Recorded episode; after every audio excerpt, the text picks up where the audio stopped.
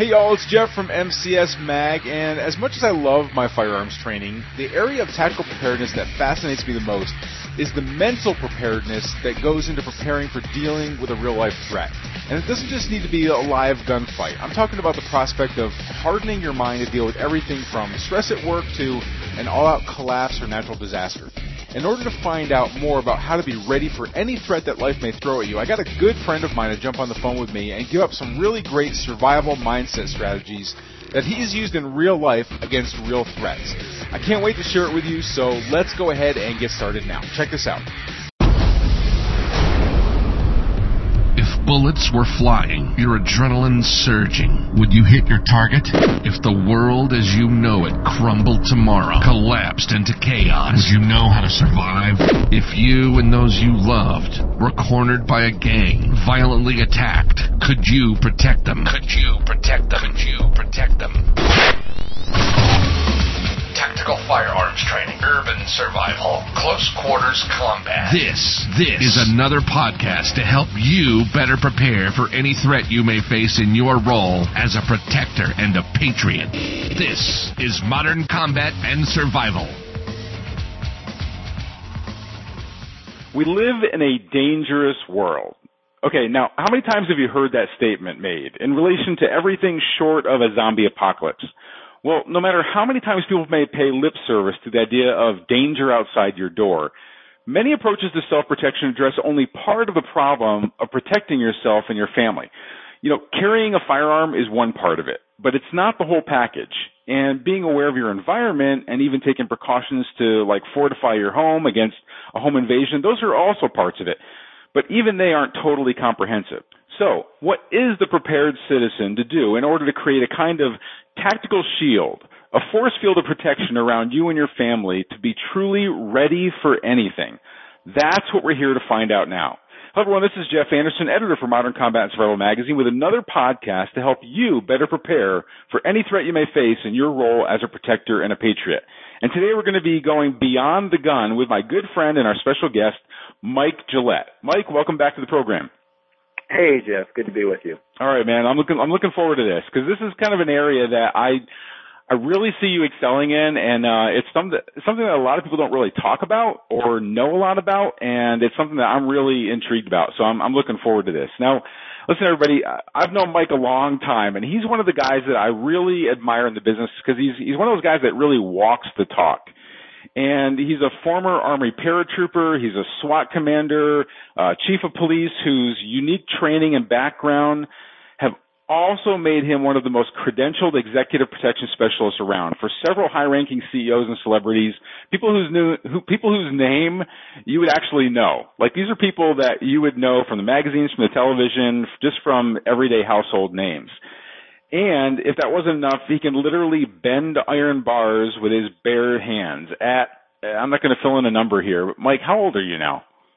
Uh, I'm 53. 53, and you can say that with pride. When you're bending iron bars at 53, you're doing something right. So, listen, everybody, to learn more about what's that? Depending on who you ask. Yeah, depending on who you ask. Well, if you ask me, it's I'm you know I'm still working with copper bars or whatever. So. Okay. To learn more about Mike and his training, make sure that you visit his website online at www.mikegillette.com. Now, the topic that we're talking about here is really how to, like, how to be prepared for anything out there. Like, how, like that mental mindset and, and, and skills and training and everything. Like, how do you, how do you live that tactical lifestyle? And this is something that, that Mike has really had to do as being a high level executive protection specialist as well. So, Mike, you, you've really done all that grunt work of executive protection, but you've also trained people. I mean, both both other bodyguards as well as civilians in how to stay safe and protect their family. Now, I ask this question a lot of people, and, and to me, it's kind of like the the bedrock of people who have been like in the know, like they like they have the experience behind it. So, what would you say is the number one mistake that you see most people make when it comes to being tactically prepared for any threat and then what's the best way to overcome that challenge? Well, in terms of the the biggest mistake, or we want to frame that as, as a misunderstanding, I think, Jeff, that people don't analyze what is actually dangerous or where their greatest vulnerabilities lie. And security or effective security is really all about context. You have to define what security is for you. And it's more than self protection, even though that's where we seem to spend a lot of our time. It's life safety skills as well. So, as an example, on security detail, uh, do we carry weapons? Absolutely. But we'll also have a trauma kit with about $10,000 worth of gear in it. The key is you have to think beyond the first problem, which is violence, to the next problem, which is the physical aftermath of violence. So I mean, and that you know, it's that's so true too because I mean, a lot of if you think of like a lot of guys with like concealed carry, you know, handguns, stuff like that. Um, you know, the worst can happen. I think we always have in our in our minds like the best thing's going to happen, the best case scenario. You know, somebody holds us up, it's a life or death scenario. I pull my gun, I'm well trained, I shoot him, bad guy dead. But in reality, and and you know, I'm sure you've seen in your line of work as well, you know, bad things can happen to good people. So you might have the best gun in the world, like man stopper ammo, you're well trained, but if a round goes off or, you know, a family member gets stabbed and you're there waiting for hopefully, you know, you can you can tell the ambulance where to go and they're going to get there in time. I mean, the last thing you'd want is to watch a family member die because you weren't prepared with that kind of training. So you think like a lot of people really focus mostly on kind of like the warrior stuff and not like looking at what the total the total threat is? Yeah, I I do. I think that uh, the, the warrior side seems to be the more compelling side. Uh, I it's think it's the more interesting side. Yeah, absolutely. People enjoy training that. First aid feels a little boy scoutish, I think, to most people. It's not glamorous, you know. It, it it's kind of a mundane topic. But if you can't hold things together on that end, it doesn't really matter how effective you are on the, on the front end, particularly as it relates to protecting family members.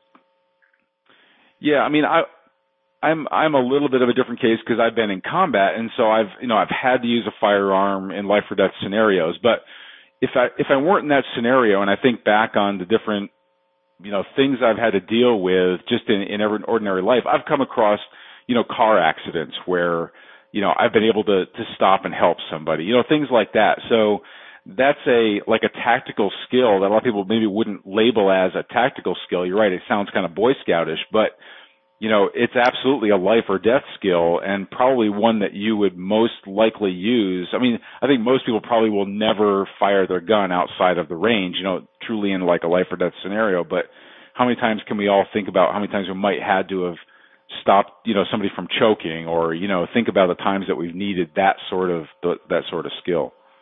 Right. And when you need those skills you need them right now do you and carry any sort of tools with you right. Yeah that's what i was going to ask you. So like for the average i mean you're obviously if you're part of a bodyguard team or whatever um you know you okay you've got a ten thousand dollar trauma kit with you. What would the average the average joe the average jane like what should they have to be prepared for that kind of um you know to make sure that they are prepared for that kind of a threat? As far as things that uh, can go into a pocket pair of rubber gloves cpr mask and a field dressing uh, if you know what you're doing then i'd add a pocket tourniquet to that and just with those right there the, takes up almost no space in a jacket pocket uh, you've really upped your uh, your own survival probability as well as uh, anyone uh, who you may come in contact with. Yeah. Yeah, totally. You know, as a top level bodyguard, you know, you you I know you'd often be traveling to and operating in unknown areas. Sometimes maybe even on like an hourly basis. Like if you were escorting a principal to a restaurant, a new city or something like that. What has this type of tactical challenge taught you about staying safe no matter where you are? And and give us some tips that about how you know you can be ready for anything that you may encounter as a threat, even if you're in an area that you don't really you know you're not really familiar with. Okay, I like that. Um, and in this case, I think the using the bodyguard analogy is appropriate because it's actually more similar to what uh, you know, private citizens are faced with than what they might initially think.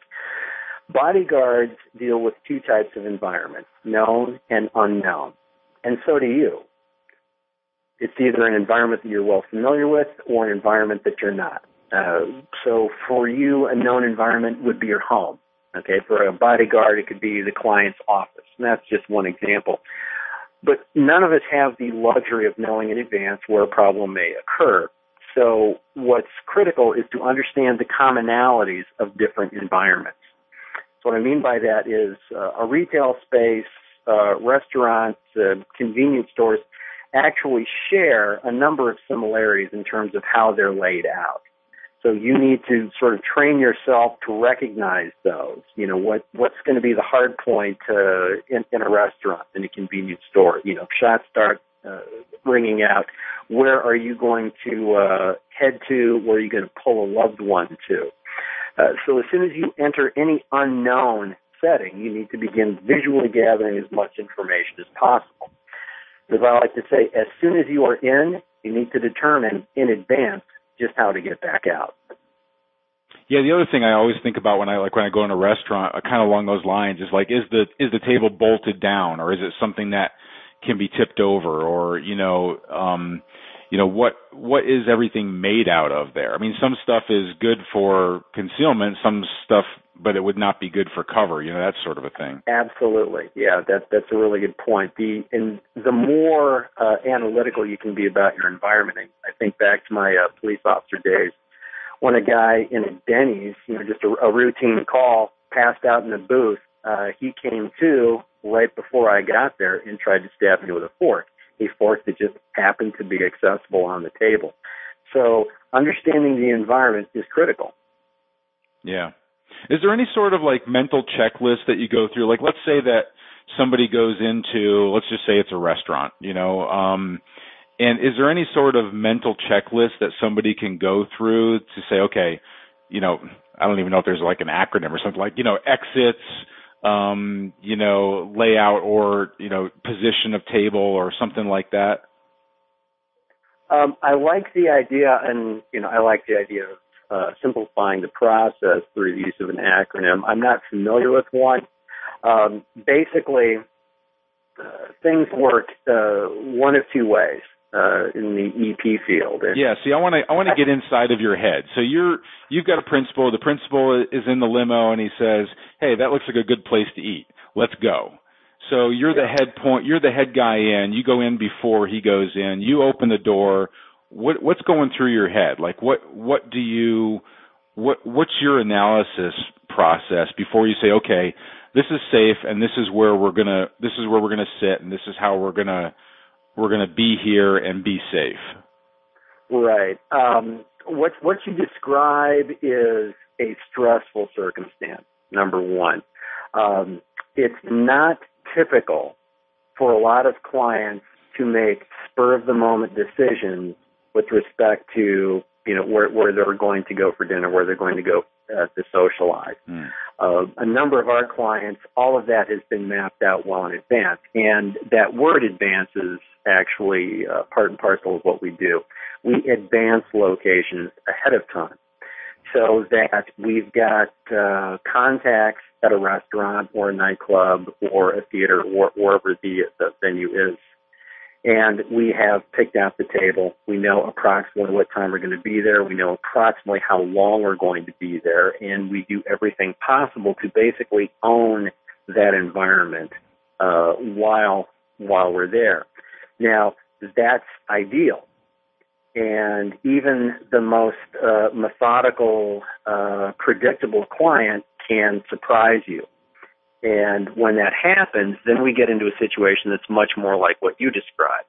Hey, I'm in the mood for Italian. That looks like a good place. Oh, looks like we're pulling over. So in that type of a situation, Jeff, uh, we as as soon as we can alert one of the vehicles that this is happening, we try to get somebody in as uh, far in advance of the client as possible just to start looking around. And what they're looking for is exactly what you're describing. You know, where are the exits? Where are the bathrooms? You know, where are the blind spots? How many ways in and out? Uh, how many of those ways uh, look doable, you know, based on crowd flow? Um, and then you know, kind of w- working backwards from there. We know what types of spots in a uh, in a restaurant, say, that we like. We know what types of spaces the client likes. And the challenge is oftentimes with clients, they don't make decisions based on security. Yeah. And typically, you don't make seating decisions for your client uh, solely based on security. Most clients do what they want to do, and then you have to navigate uh, the complexities of their decision making. So some clients, uh, not so much for us because we did more uh, executives rather than celebrities, but celebrities tend to position themselves where they will be seen, which creates every problem that, that you're thinking of right now. So with a uh, a more low key client, they, they typically want privacy. Well, that's what we want for them as well, and we can seat them accordingly. But you know, if they see someone uh, or they just decide they want to people watch, whatever the circumstances is, we kind of have to roll with that. So it's it's endless compromises. In the same way that for a private citizen, Jeff, uh, your your safety, your security is a compromise of sorts. You will never be ideally situated. You will never uh, have the, the type of operational control of, of a uh, nightclub, of a restaurant that you would like. It's always going to be compromised to a certain extent. Does that make sense? Yeah, it does. So I, I am trying to put this in kind of like the private citizen mode. So, you know, obviously when you go in, you know, most likely you're going to get the table that you're given. Um, although I'm with my wife, and my wife always makes sure that she gets the table that she wants, no matter where she's getting seated. So I let her do all that work. Um, and then positioning where you can see maybe the front the front door is is kind of a, a common thing. Um, you, you would probably recommend knowing where the exits are. Um, what is the visibility, that sort of thing. Yeah, it's it's sort of a compromise in terms of it's different for the private citizen uh, than it is for the executive uh, in this respect. Yeah. Um, if things go badly, the private citizen needs to get out. Um, no, no question. The job of a protection agent is to get the client out, but based on how things are taking place, you may have to be there a little while before the opportunity to get out presents itself. Yeah. So, you know, where where are the hard points? You know, how how can we array agents around this client in in a way that can afford some protection while at the same time this is where it really keeps coming back to is despite what people see in the movies, clients are not comfortable having security on top of them. It's unnatural it feels weird and it also looks weird. It draws attention to itself. And most security teams try to keep a low profile. Now, you know, in some parts of the world and with some clients, you can't do that because it's just so dangerous. But in the United States, you know, it's a permissive environment. Mm-hmm. Uh, you try to give the client space, which means you're constantly on that, you know, push pull uh, continuum of you know, security versus, uh, you know, normalcy, if that makes sense. Yeah. Yeah. Which is the same reason, you know, we don't carry everything that we might feel we need in a particular place because again, it gets back to, you know, security versus normalcy. You, know, you can't strap on certain things. You have to wear normal clothes. So it, yeah. it's uh, similar in that respect. Yeah. Yeah. Okay, we're talking with Mike Gillette of MikeGillette.com about how to be tactically prepared for any threat that you and your family may have to deal with in a real survival scenario. And we have a lot more to get to, including going beyond weapons training to develop the mental fortitude necessary to use those weapons in a real life or death scenario how to harden your mind to avoid the common combat freeze that so many who get surprised with an ambush attack go through, and how state dependent learning could be the key you've been looking for to completely transform and elevate all of your technical training. But first, check out this special message. What if everything you knew about how to stop a violent attacker with your gun was wrong? Discover the advanced tactics you must know now to protect yourself and those you love with a firearm. Check out our free book, Stopping Power Secrets.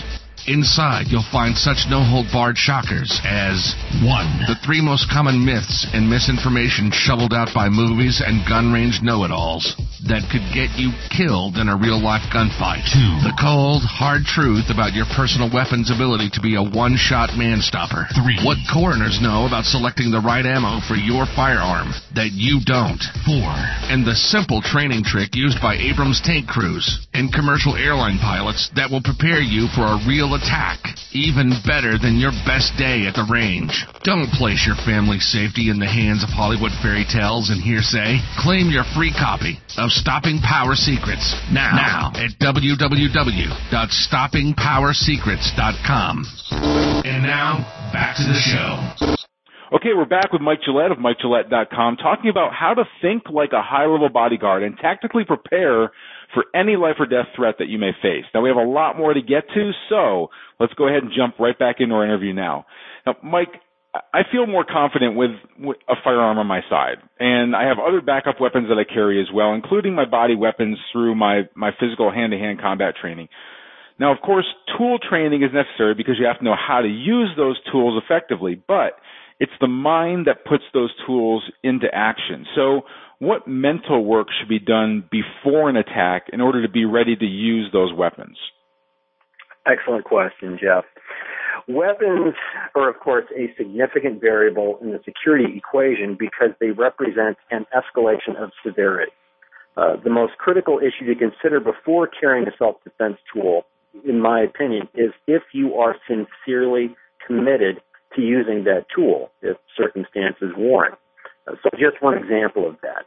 Think about how many people carry knives uh, for what they say are self-defense purposes.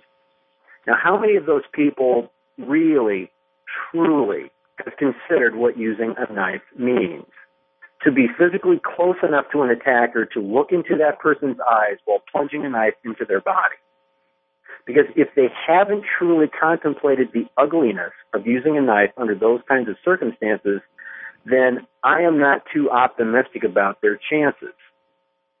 Self knowledge is what's critical here. You have to know yourself and what you're willing to do when the chips are down. Otherwise, you can fall prey to what I call behavior induced decisions. That's simply where the overwhelming nature of fear and surprise lead you to react in ways that are out of proportion to the circumstances at hand. And this brings us to the third point, which is the necessity of possessing a working knowledge of what your legal responsibilities are in a given self-defense situation. If you don't know the when of self-defense, then you have no business carrying legal tools. Yeah, those are assumptions that people make. I mean, we we did a whole DVD on that because, and I've and I've taken a, you know, I I live in Texas now. I moved from Illinois, where at the time we couldn't have a concealed carry handgun. I moved to Texas, of course, and you know, I think you're required to have one when you cross the border. box, I believe. exactly. And uh, you know, I, I I talk about this with our with our readers and our listeners a lot about, you know, I went to the concealed carry course and and it blew me away. I gave free copies of my of our bulletproof um, defense, uh, our bulletproof legal defense DVD to everybody that was in my class because, like they they just they did not even they barely barely touched on the legal responsibilities of having a gun. And all I could think of was that everybody that was leaving that course could now carry a gun with them, and yet, you know, they Uh, it scared the hell out of me that that half of them, if if they were ever in a situation, would probably make the wrong move and go to prison for defending themselves because they didn't understand the legal. So so when I say that, there's an assumption I think that everybody has that well, of course I know when to pull my gun out. You know, not understanding that even just brandishing a weapon could, you know, have that weapon taken away forever as they're as they're paid, you know, as they're as they're painted as guilty. So I mean, there's there is that aspect of it. And I guess the other thing, and this leads us into, you know, my next question, which is that a lot of guys do talk about how they would never hesitate to defend themselves against an attacker. You know, they say, you know, they say things like, I'd kick that guy's ass or I'd blow his damn head off. And I, you know, you hear this a lot.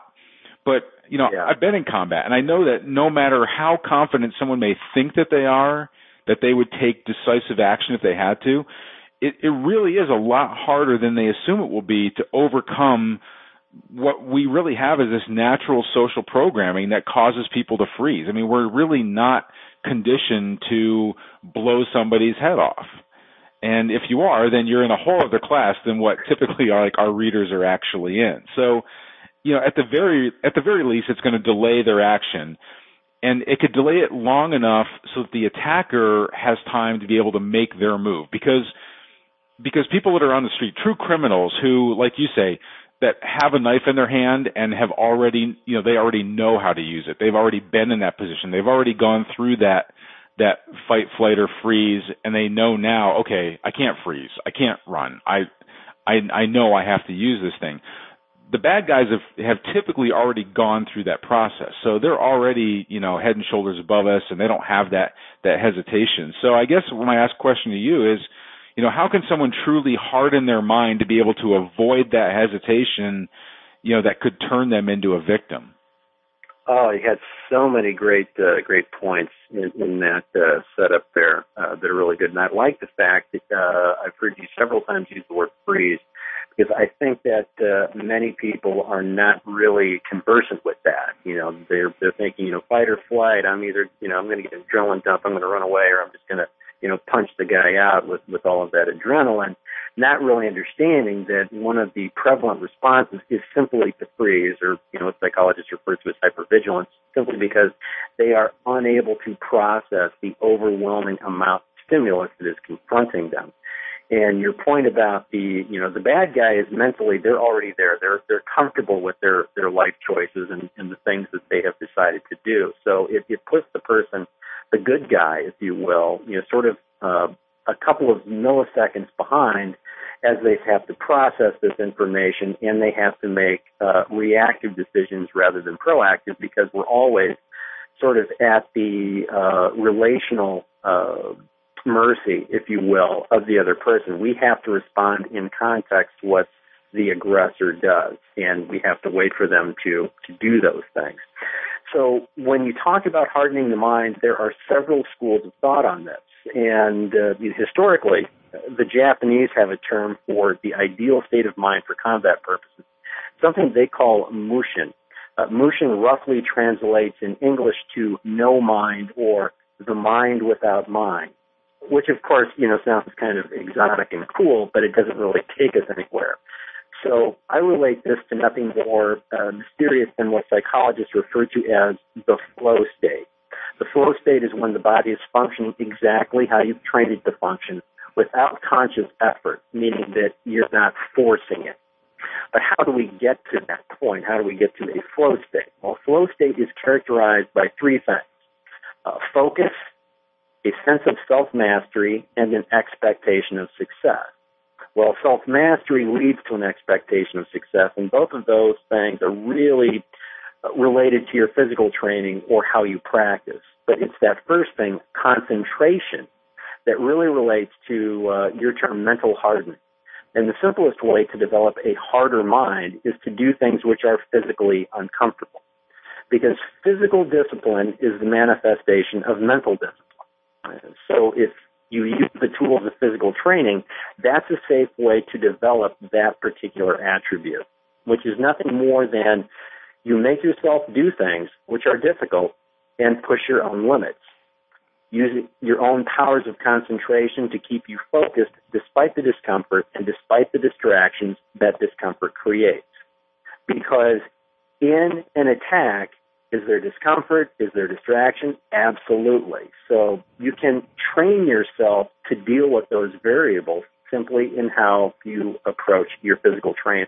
Yeah, I mean, so it could be anything, even like, um, you know, public speaking, something that raises your adrenaline, something that you can feel actual fear. Because I know a lot of people are afraid of, like, you know, public speaking and things like that. Yeah, an unexpected but good example. Or asking a beautiful woman out on a date. That always scared the shit out of me. So I mean, it's like, you know, but just things like that that just put you in a position where you know you're not comfortable. I think can make a big difference. Absolutely. Yeah. Yeah.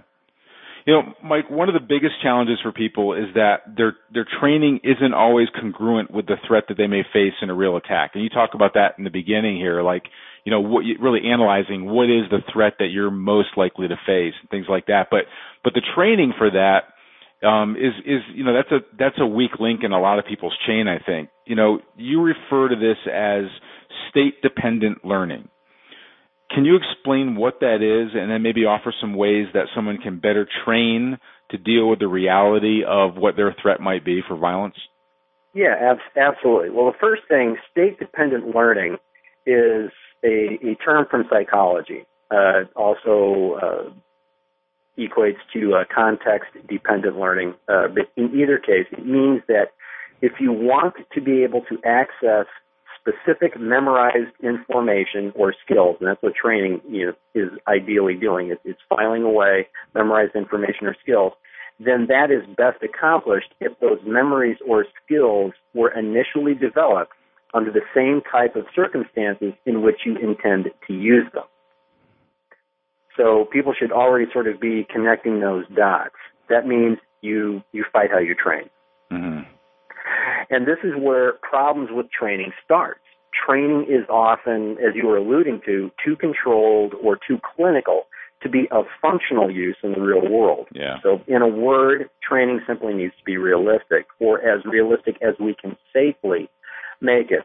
So, I, I've got a couple of ideas that are actually pretty simple uh, that one can incorporate into their training just to get a little closer you know, to the complexities or, or the ambiguities of, of combat. The first one is uh, relating to what we were talking about a moment ago, which is to make your training, even if it's skill training, more physically demanding. So combine physical tasks with skill training. So, for example, if you were to execute 25 burpees and then see how well you perform on a particular uh, firearms course of fire, I would think that you'd probably see an impact from that.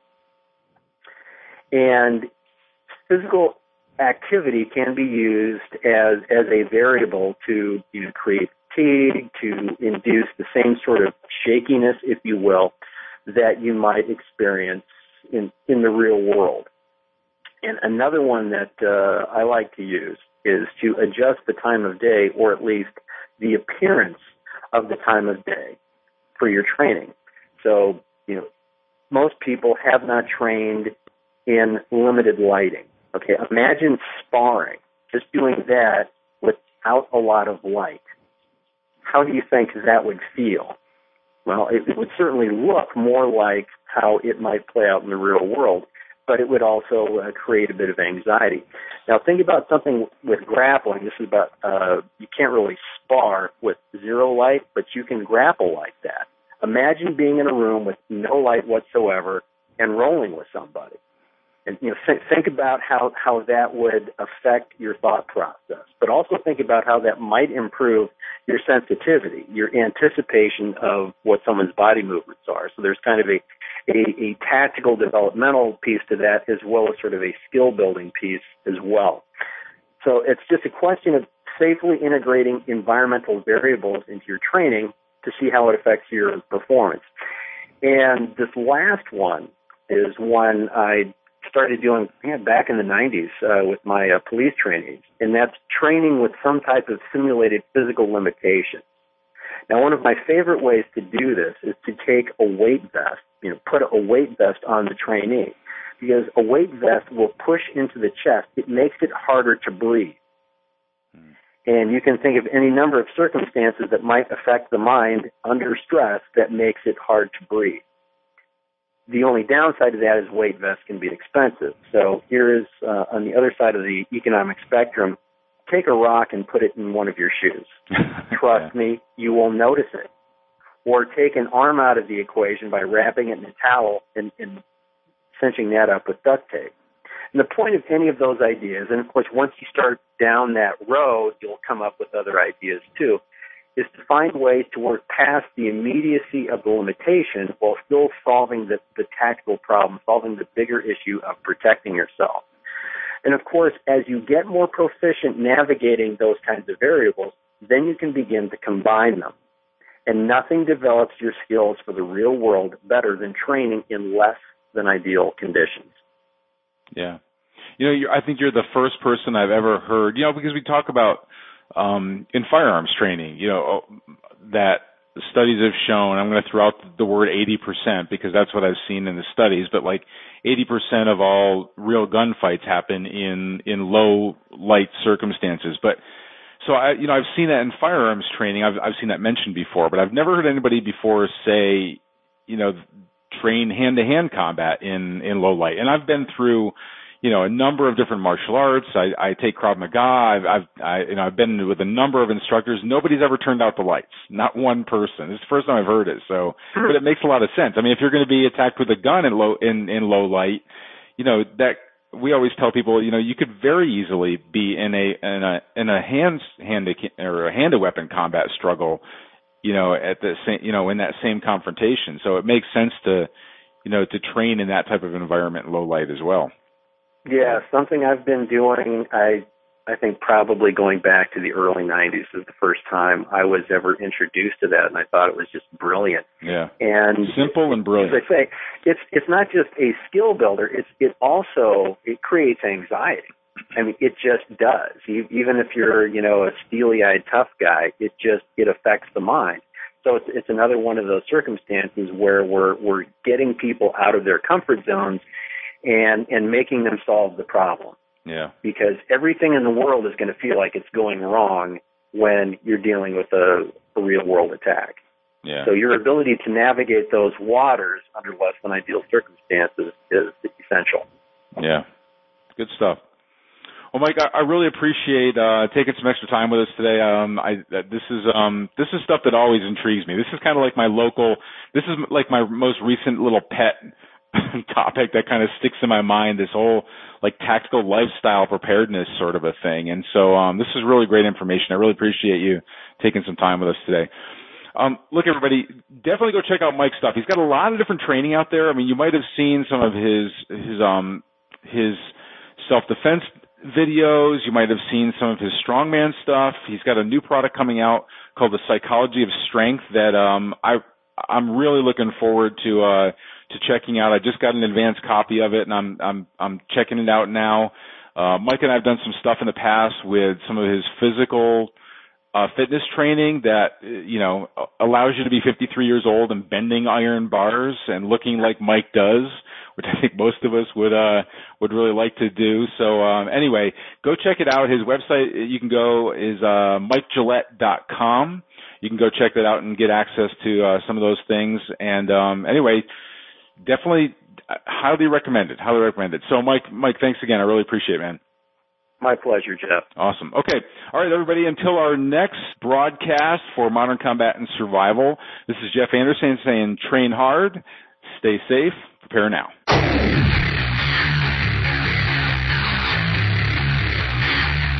This has been Modern Combat and Survival. Survival. We hope you've enjoyed the show. You can help us out by rating our podcast on iTunes and leaving a comment.